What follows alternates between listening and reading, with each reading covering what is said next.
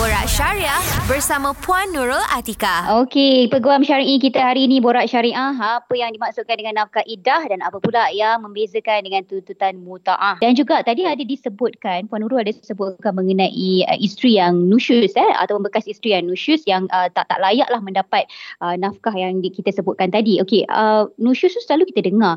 Mungkin ada antara kita yang macam okey, nusyus ni kategori yang macam mana? Uh, okey, apa yang dikategorikan uh, sebagai bekas isteri yang nusyus? Kalau uh, mungkin Puan Nurul boleh kongsikan dengan kita. Mm-hmm. Betul-betul. Nusyus ni uh, kalau dari segi hukum syarat ataupun peruntukan undang-undang, um, bila seorang isteri ni tak menurut kemahuan suami dia. Oh. Uh, apa-apa kemahuan suaminya tapi hendaklah yang tak melanggar hukum syarak lah. Uh, Ah. kalau dia suruh minum arak tak boleh lah. Uh, itu dah melanggar hukum syarak kan. Uh, jadi apa-apa kemahuan suami dia, dia tak ikut ataupun dia tak nak berpindah mengikut suami dia Mm.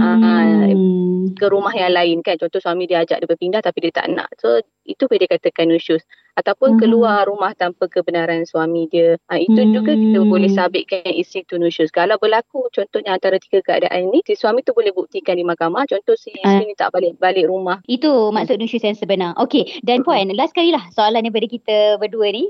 Okey, Mm-mm. kalaulah bekas isteri bekerja, lepas tu dia ada pendapatan sendiri, uh, ada juga yang lebih tinggi daripada suaminya, uh, adakah nafkah idah dan tuntutan muta'ah ni masih boleh dibuat? ya boleh sebenarnya uh, itu yang ramai orang tak tahu sebenarnya uh, bagus juga lah soalan ni sebab ramai yang Mhm. bertanya pada saya juga uh, saya bekerja boleh ke saya tuntut kan sebenarnya Mhm. boleh mut'ah dan nafkah idah ni wajib ke atas uh, bekas isteri lah kalau macam saya cakap Mhm. yang cukup syarat yang kita cakapkan tadi tu lah uh, jadi kalau Mhm. betul dia tak ada sabitkan nusyus dan memang diceraikan tanpa sebab yang patut dia layak menerima mut'ah dia layak menerima nafkah idah. Bukan sebab uh, Mhm. dia bekerja dia tak layak tak. Uh, sebabnya Mhm. bekerja tu atas dia lah. Uh, tapi Mm-hmm. bila uh, dia diceraikan dia ada hak terhadap mut'ah dan nafkah idah. Jadi boleh tuntut di mahkamah syariah tak ada masalah. Cuma amount tu sajalah yang akan dibicarakan oleh mahkamah.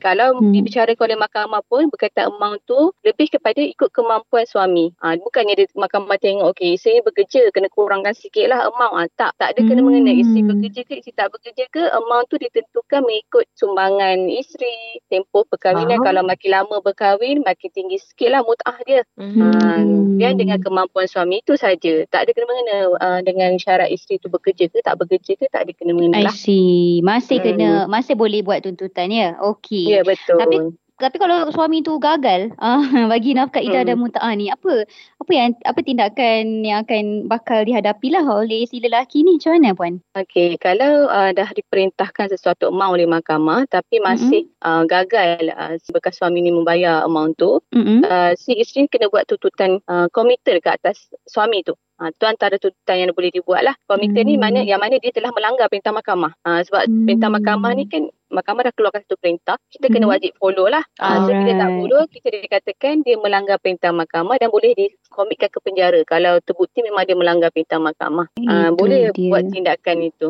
Okey jelas eh. Uh, kan mungkin ada yang selama ni tertanya-tanya bekas isteri yang tertanya-tanya ataupun bekas isteri yang uh, dia blur-blur sikit kan macam mana nak ambil tindakan yang sepatutnya dia ambil dan sebagainya. Jadi kita dah apa orang kata dah uh, ber, ber, beri pencerahan lah uh, dalam kita punya borak syariah hari ini. Dan terima kasih kita nak ucapkan kepada Puan Nurul Atika uh, kan. Sama-sama. Uh, selamat Hari Okey. Raya, maaf zahir dan batin. Uh, ya Ah, tak selamat Hari lagi. Raya. Ah, selamat lagi.